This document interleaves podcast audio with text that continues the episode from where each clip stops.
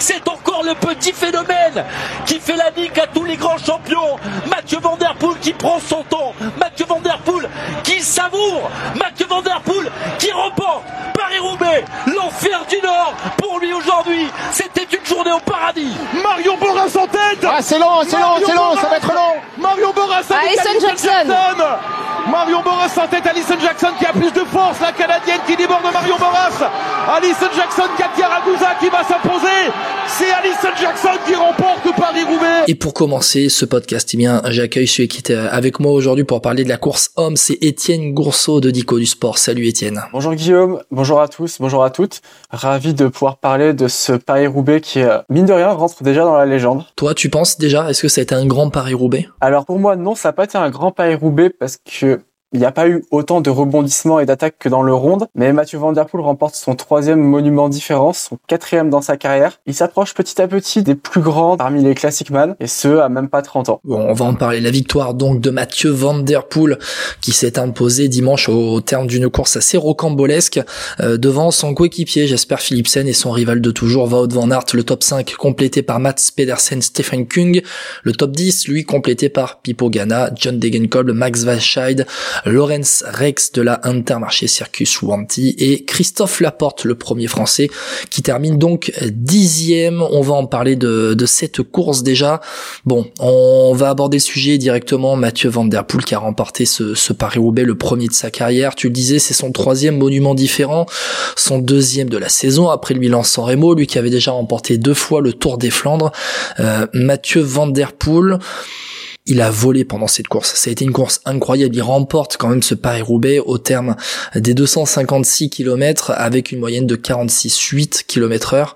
Il, il a été incroyable. Euh, Il a été tout en maîtrise. Il a eu, euh, il a eu la pédale légère en fait. Alors, je vais légèrement nuancer ce que tu viens de me dire, Guillaume. Bon, on va pas sauter de relais, on va pas brûler les étapes. Je pense qu'intrinsèquement, comme tu l'as si bien dit, Mathieu Van Der Poel était le plus fort. Je pense qu'à 30 km de l'arrivée, et en particulier dans le carrefour de l'arbre, quand Van Aert porte son attaque, j'ai quand même le sentiment que les rapports se sont inversés. Comme je t'ai dit, on ne va pas brûler les étapes, on reviendra plus longuement sur la crevaison de, de ce dernier. Mais s'il ne crève pas, je pense que Mathieu Van Der Poel ne le revoit pas. ou au moins on a un duel sur le vélodrome de Roubaix. C'est un peu ça qu'on peut se dire, euh, parce qu'on on en parlera un petit peu plus tard de, de la Jumbo, on fera un petit point sur eux. Euh, mais Mathieu Van Der Poel en, en lui-même, quand même, c'est la consécration, cette victoire sur Paris-Roubaix, après une saison de, de Flandrienne qui a été peut-être un peu courte, mais quand même exceptionnelle avec sa deuxième place sur le Tour des Flandres. Il a une régularité de dingue sur les grandes courses. Quand il y a une grande course, quand il y a Mathieu Van Der Poel au départ, s'il est au départ d'un monument, c'est pas pour faire la figuration, c'est pour faire un résultat. Il a encore prouvé sur ce Paris-Roubaix. Guillaume, Mathieu Van Der Poel en 2023, deux victoires seulement, deux monuments. Je pense qu'on a tout dit. Plus une deuxième place sur le Tour des Flandres. Et sur le GPE 3, enfin sur le l'E3 Saxo Bank classique pour être précis. Et avant cela, euh, avant Milan-San Remo, il avait euh, repris la course hein, sur Tirreno et l'Estrade. Tirreno pour faire le, le taf, notamment pour Jasper Philipsen, et euh, Estrade Bianchi pour euh, se remettre un peu en rythme euh, un mois après son titre euh, de champion du monde hein, de, de, de cyclocross. Et c'est un hiver de, de dingue hein, qu'il a vécu quand même, Mathieu Van Der Poel. Et je le disais, c'est une consécration quand même pour lui qui se rapproche petit à petit de la légende, le petit phénomène là qui, qui rentre dans la légende au fur et à mesure. Il lui manque maintenant à gagner plus que Liège-Bastogne-Liège et le Tour de Lombardie sur ce Paris-Roubaix 2023 quand on voit quand même le, classement final. Bon, il y avait les meilleurs devant, il n'y a pas de surprise au final. On va revenir sur cette course homme quand même, Étienne, avec euh, le premier mouvement de course. Il est initié par la Jumbo-Visma. C'est à 100 km de l'arrivée dans le secteur d'Aveluy avec l'attaque des Jumbo-Visma en tête à Wout van Aert, relayé ensuite par euh, Christophe Laporte. On a euh, Van Der Poel, Degenkolb qui suivent un peu dans, dans, dans un second temps, tout comme Kung. Et puis euh, ensuite euh, dans un groupe de poursuivants avec des gars qui étaient mal placés, notamment Mats Pedersen, Pipo Ganna, euh, Philipsen ou, Christophe. Étienne, le premier mouvement, il est là, c'est la Jumbo en fait qui euh, n'attend même pas la trouée d'Arambert. C'est le secteur juste avant la trouée d'Arambert, secteur d'Aveluy, euh, où les Jumbo finalement, on a l'impression qu'ils se disent bon, on fait péter maintenant, comme ça la trouée d'Arambert, on sera relativement tranquille. D'ailleurs, c'est assez rare de voir. Alors, c'est arrivé qu'un bon coup se dégage avant la trouée d'Arambert, mais un bon coup avec euh, 80% des grands favoris qui se dégagent avant Je pense que si on remonte les les livres d'histoire, je pense que c'est jamais arrivé. On a assisté à une première dans, un, Paris-Roubaix d'ailleurs. Ouais, j'ai pas souvenir non plus que ça soit parti d'aussi loin. On est quand même à plus de 100 bornes de l'arrivée. Ça fait écho aussi à ce qu'avait fait Mats Pedersen autour des Flandres la semaine précédente, en partant à 110 km de l'arrivée pour terminer sur sur le podium. Euh, là, on a quand même le mouvement de course initié par la Jumbo et qui se poursuit ensuite dans la trouée d'Arambert, le secteur suivant qui, alors là, la traversée de la trouée d'Arambert cette année, Étienne, a été complètement dingue. Je vais refaire un petit peu les faits hein, qui se sont passés là dans, ces quelques kilomètres dans la trouée d'Arambert, euh, avec donc déjà la crevaison de Derek Guy de la Israël qui déchante complètement à l'avant. Là, il a dû s'arrêter. Il a dû s'arrêter. Euh, la chute dans le peloton qui met à terre Van Barle et Casper Asgreen. On a Mats Pedersen qui sort tout seul et qui revient un kilomètre après la sortie de la trouée sur le groupe des favoris, il a été surpuissant pour sortir tout seul de la roue, notamment un Pipo Ghana dans, dans la trouée Et puis à la sortie de la trouée d'Arambert, on a la crevaison de Christophe Laporte. Euh, et puis euh, un peu plus tard, le retour notamment de Ghana Philipsen, euh, Jenny Vermersch et Max Walscheid qui reviennent sur le groupe des favoris. On va revenir sur la crevaison de Christophe Laporte, Etienne. Si le, le premier mouvement initié par Jumbo dans le secteur précédent a été prépondérant, la crevaison de Christophe Laporte là, le premier vrai tournant, gros tournant de cette course, il est là parce que la Jumbo est en supériorité. Il se retrouve avec un 2 contre plusieurs, notamment 2 contre 1 contre Van à, après le retour de Philipsen et Vermersch, à 1 contre 3 au final. C'est ça, c'est incroyable comment la, course a pu basculer. Ça se joue en 3 km, hein, ce, que, ce que tu viens de dire, ça se joue pas en 15 km. Ça se joue vraiment en 3 km. Tu perds Christophe Laporte, qui euh, à ce moment-là est juste monstrueux parce que c'est le seul qui est vraiment capable de relayer Wout van on sent même Van Der Poel ne, prend pas de relais euh, et je pense euh, qu'il était content d'être dans la roue. Christophe Laporte parvient, tu le vois, c'est l'image impressionnante. Il remonte à hauteur de, de Wout van Aert et il parvient à le relayer, donc très très fort. Sortie de secteur, crevaison. Puis bah, on sait, les voitures ne sont pas encore intercalées entre les groupes. Met euh, peut-être 40-50 secondes à être dépanné, c'est terminé, il ne rentre pas. Et c'est surtout que après euh, avoir été dépanné à la sortie de la trouée d'Arambert, Christophe Laporte, il ne repart même pas avec le groupe Ghana euh, Philipsen Vermersch, il repart encore derrière et il est en chasse patate. C'est ça qui est terrible pour lui, c'est qu'il est en chasse patate et le peloton derrière qui était notamment complètement désorganisé par cette chute qui a mis à terre notamment Van Barley Asgreen, eh ben il est encore plus derrière et il se retrouve bah, en chasse patate, c'est vraiment le, le, terme. Il est tout seul, il est repris ensuite par le deuxième peloton qui, euh, je crois, une trente derrière deux minutes, et il va ressortir derrière Christophe Laporte. Euh, quand il ressort avec Van donc et euh, Florian Vermeersch de la Lotto Destiny, euh, je crois qu'ils sortent il y a deux minutes de retard. Ils vont revenir, je crois, à 45-50 secondes du groupe des favoris. Ils sont tout proches de revenir, et c'est là, après ce temps de latence dans le groupe des favoris, que la Alpecin va embrayer un petit peu pour pas voir revenir notamment Christophe Laporte. Oui, c'est ça. on voit l'Alpecin. En plus, ils peuvent, ils, étaient vraiment en situation parfaite. Ils peuvent se permettre de faire rouler euh, euh, Gianni tout en mettant la pression sur leurs adversaires en disant, bah, écoutez, euh, si vous voulez pas prendre vos responsabilités, il y aura un Philipsen qui peut tous vous aligner au sprint. Donc c'était c'est du velours et c'est clair que, que la formation de Mathieu Van Der Poel n'avait aucun intérêt à, à laisser revenir, surtout à Christophe Laporte quand on voit la saison monumentale qu'il a pu faire sur les Flandriennes avec deux victoires et de nombreux podiums. Il fallait pas laisser, fallait pas laisser rentrer Christophe Laporte. Tu faisais rentrer le loup dans la bergerie, clairement. Ah oui, complètement. Avec en plus la, la pointe de vitesse de Christophe Laporte au sprint, au terme d'un Paris-Roubaix, s'il veut user notamment à Jasper Philipsen derrière, il avait toutes ses chances de pouvoir aligner quelqu'un euh, au sprint ou un groupe au sprint. Christophe Laporte aussi. Alors contrairement à la course euh, femme, j'ai trouvé que ensuite il y a eu euh, beaucoup plus de, de temps d'attente, de temps de répit, notamment dans cette course homme, où euh, certes c'est quand même les secteurs se sont enchaînés avec le groupe de tête qui s'est relayé. Il y avait quelques attaques par-ci par-là de, Mathieu Van Der Poel, mais avec Wout Van Aert qui faisait un marquage à la culotte. Bon, il faisait un marquage à culotte complet, euh, Wout Van Aert. Il savait que la menace numéro un va s'appeler Mathieu Van Der Poel et qui euh, Mathieu Van Der Poel était là était là pour la victoire. Alors on a des attaques de Van Der Poel, on a notamment Jasper Philipsen qui tente de faire la cassure à un moment donné sur une attaque de Van Der Poel. Là John Degenkolb, il est dans la roue, il était énorme. Il était énorme John Degenkolb dimanche. Euh, on reviendra un peu plus tard hein, sur euh, sur la chute. Euh, Ghana au fur et à mesure on a senti Pipo Ghana Etienne que il était là mais à l'usure, au fur et à mesure que les secteurs pavés passaient, il avait de plus en plus de mal à suivre les roues, il était oxy. Mais on va, on, va aller directement sur l'enchaînement qui a créé la différence finalement. C'est cet enchaînement euh, secteur de Canfin PV, carrefour de l'arbre, euh, avec toujours ce marquage à la culotte de Wout van Aert. Et puis, et puis, et puis, au début du carrefour de l'arbre, on a Jasper Philipsen qui ferme déjà la porte dans un premier temps à Mathieu Van Der Poel qui voulait tenter une attaque. Et puis derrière, Jasper Philipsen accélère. Mathieu Van Der Poel sur le côté droit de la route, il voit une ouverture entre Degenkolb qui avait euh, pris euh, le côté, côté droit. Van Der Poel s'intercale. Hop, il met à terre Degenkolb. Wout Van Aert attaque. Là, c'est un, énorme tournant dans, ce Paris-Roubaix. C'est ça parce que l'attaque de Wout Van Aert, on voit que Mathieu Van Der Poel réagit avec un temps de retard lié à, ce que tu viens si bien d'évoquer, mais il revient pas tout de suite, Mathieu Van Der Poel. On sent et c'est dur et l'écart pendant 200, 300 mètres, il reste pareil. Et puis d'un coup, tu vois Van Der Poel qui recolle. Et c'est vrai que tu te dis, bah, c'est bizarre, il est vraiment revenu fort. Puis, bah, en fait, tu t'aperçois que, avant même que, que Der revienne, Wout Van Aert lève la main. Là, tu comprends qu'il y a un souci. Alors, on sait pas tout de suite que c'est une crevaison, ça peut être un autre souci mécanique, mais tu sais qu'il y a un problème. Et puis, euh, tu vois Wout Van Aert péter dans la roue euh, d'un coup, et tu comprends que la roue est à la plat, et puis, bah, tu sais, tu sais dans ces conditions que ça va être la même chose que pour Christophe Laporte. Il faudra minimum 20-30 secondes pour le dépanner la course, elle est terminée à ce moment-là. Tu, tu peux pas, enfin, un Mathieu Van Der Poel, 30 secondes d'avance. Tu as derrière Jasper Philipsen dans la, collé aux fesses, qui pour le coup applique le même marquage à la culotte qu'a pu faire euh, sur Mathieu Van Der Poel. C'est terminé, tu reviens pas. C'est ce que même si tu reviens, tu t'offres la victoire sur un plateau à Jasper Philipsen, tu sais que c'est fini à ce moment-là. Et, d'autant plus que, alors on a Wout van Aert qui, euh, on, le voit, hein, on le voit, hein, il, parle à l'oreillette. Quand, franchement, quand t'es dans le carrefour de l'arbre, que t'es devant et que tu parles à, ton oreillette, tu sens qu'il y a quelque chose directement.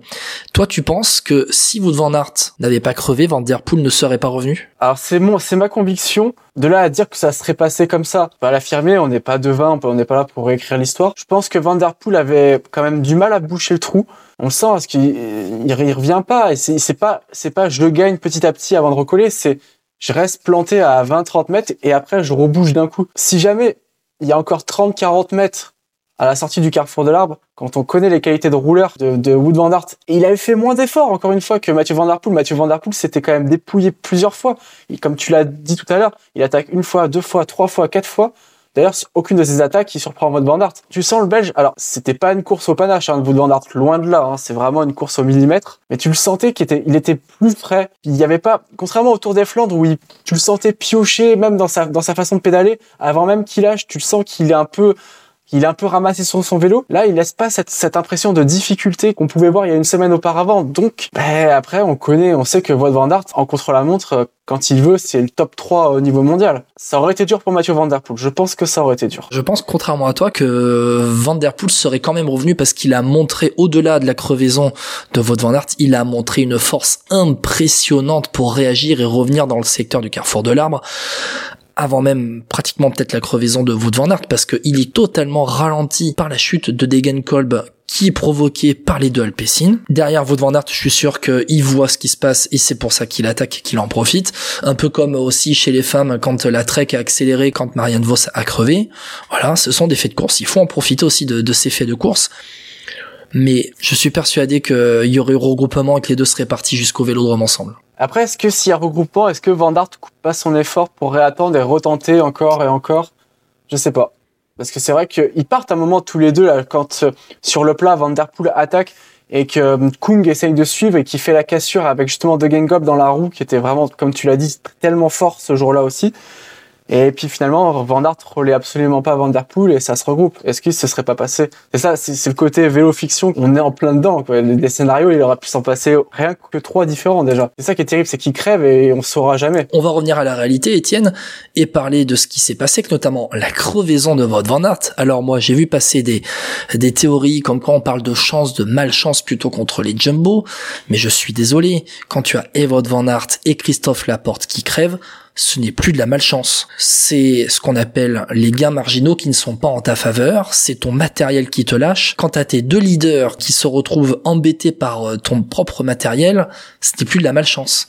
Alors c'est peut-être aussi une mauvaise manière d'appréhender les pavés, peut-être euh, des pneus surgonflés par rapport aux pavés, je ne sais pas, mais c'est ton matériel qui te lâche. Et c'est ton matériel qui te permet de ne pas jouer la victoire au Vélodrome de Roubaix. Je suis assez d'accord avec toi. Alors ça reste forcément un peu de malchance malgré tout, mais faut se rappeler que Christophe Laporte, il crève deux fois. Donc ça fait trois crevaisons pour deux coureurs, les deux leaders, pas deux. trois. Ça peut pas être un hasard, comme tu le dis. Mm, C'est pour ça que je ne parle pas de malchance et qu'on parle bien de problèmes de matériel parce que tu as trois crevaisons en tout sur tes leaders et notamment sur ton leader qui doit jouer la victoire au moment le plus décisif possible qui est le carrefour de l'arbre et on sait très bien que la victoire se joue en grande majorité à chaque fois dans cet endroit-là. Donc, et il te lâche ton matériel à des moments clés, il te lâche à la trouée d'Arambert et au carrefour de l'arbre. Donc, c'est ton matériel qui te, qui te coûte la victoire. C'est d'autant plus cruel que finalement, quand on fait un parallèle avec les Alpecin de Koenig, à part Philipsen qui change de vélo, mais je pense qu'il n'était pas crevé, t'en as aucun qui, qui connaît un souci mécanique majeur.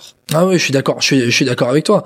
T'en as, il y a que les Jumbo Visma qui ont connu des soucis euh, majeurs. Bon, la Jumbo, Etienne, ils vont pouvoir se retourner contre leur, euh, contre leur fournisseur, non, contre leur manufacturier. C'est sûr qu'il y a quoi avoir des regrets. Après, on n'a pas encore pu lire des différentes déclarations de la part de Wout van Aert et de Christophe Laporte sur ce sujet, du moins. J'ai souvenir, effectivement, je sais pas si tu te souviens, du, ça doit être le Tour de France 2018, euh, l'étape que gagne Greg van Avermaet sur les pavés. Et euh, je sais pas si tu te souviens, mais un Romain Bardet avait eu trois crevaisons ce jour-là. La perte de temps avait été finalement assez minime pour le Français, mais il avait expliqué qu'il avait pas mis de, de matériel anti euh, anti crevaison. Enfin, il avait pas de pneus anti crevaison. Enfin, je- il avait sorti quelque chose comme ça. Et au final, bah là, dans ces cas-là, effectivement, tu peux pas dire qu'il a pas eu de chance. C'est juste que le matériel était pas bon. Et peut-être que pour faire un parallèle avec la Jumbo Visma, peut-être que le matériel n'était pas bon non plus. les fameux gains marginaux. On sait très bien que le détail fait la différence au très haut niveau et donc on a la victoire de Mathieu Van Der Poel et cette image sur le vélodrome de Roubaix où il lève les bras, où t'as Philipsen et Van Aert qui ont un tour de retard donc euh, et eux qui s'apprêtent à commencer leur dernier tour de vélodrome et euh, euh, Mathieu Van Der Poel qui lève les bras, Wout Van Aert qui est derrière avec Philipsen, Philipsen qui lève les bras alors qu'il est en préparation pour jouer le sprint pour la deuxième place sur Paris-Roubaix.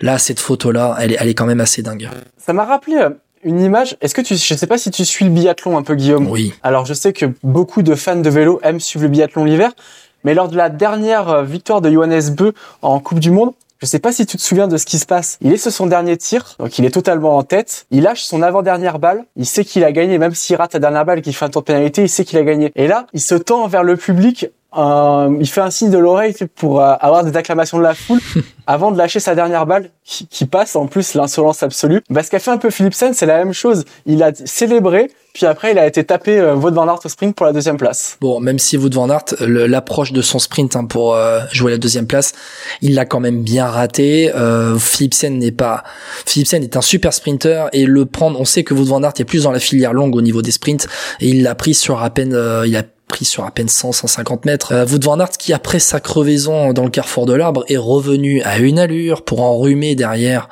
euh, les Kung, les Ghana euh, et revenir sur sur Pedersen Philipsen notamment. Il leur a mis une mine énorme et dans ce dernier faux plat avant d'arriver à Roubaix aussi, il y a l'attaque de Wout van Aert qui euh, décroche Mats Pedersen. Mats Pedersen au final, bon, euh, quel coursier de dingue, il va faire troisième Tour des Flandres, quatrième de Paris-Roubaix. Lui aussi, cette saison de cette campagne des, des classiques hein, euh, flandriennes a été euh, assez euh, dingue. Après, il faut se souvenir que il fait quand même deuxième du ronde en étant tout jeune en 2018. Euh, son ronde 2023 est vraiment très bon parce qu'il a su anticiper, jouer un peu sur les antagonismes. Ça n'a pas suffi parce que tu as trois barjots derrière qui ont été lancés à une poursuite euh, phénoménale. Mais ça aurait pu le faire hein. quand ils ont trois minutes d'avance à 50 euh, 50 km de l'arrivée. Tu te dis il est pas loin. Sur Paris-Roubaix, il est là à la pédale, complètement à la pédale. Mais euh, tu sens qu'à aucun moment il est capable de jouer la victoire malgré tout. Oui, oui, oui, mais on regarde la cartouche qu'il lâche dans la trouée d'Arambert en sortant seul. Il a, en fait, il est à contre-courant, notamment dans la dans l'attaque, hein, euh, dans le secteur d'Aveluy à 100 bornes de l'arrivée, avant de, la trouée d'Arambert. Peut-être que ici, lui est déjà dans la roue des grands favoris qui lâchent pas notamment ses cartouches. Peut-être que ça lui permet à la fin d'être euh, avec euh, les meilleurs et d'avoir des cartouches pour suivre les meilleurs, notamment dans le carrefour de l'arbre ou au moins jouer jouer la deuxième place. On va parler des deux grands rouleurs, Stephen Kung, Pipo qui font cinquième et sixième, des gros écraseurs de pédales. Bon, eux, ils sont tombés sur plus fort, mais ils ont eux aussi fait une grande course. Oh, c'est clair. Stéphane Kung, c'est une confirmation. Il avait déjà été placé euh, euh, l'année dernière sur Paris-Roubaix, si ma mémoire ne fait pas défaut. Pipo Ganna, c'est, il avait, il avait été vraiment couvert de malchance l'année dernière, donc on n'avait pas pu voir de quoi il était vraiment capable, même si on pressentait déjà que ça pouvait briller sur les pavés. Cette année, il y a beaucoup de monde qui le voyait en grand outsider, ou du moins euh, en troisième larron du duel Van Dart Van Der Poel. Malgré tout, c'est bien ce qu'il a fait, mais on sent qu'il lui manque encore une marche pour être au niveau des deux, euh, du néerlandais et du belge. Ouais, euh, Stephen Kung qui fait troisième à Roubaix l'année dernière, cette saison il fait sixième au Tour des Flandres, cinquième à, à Paris-Roubaix.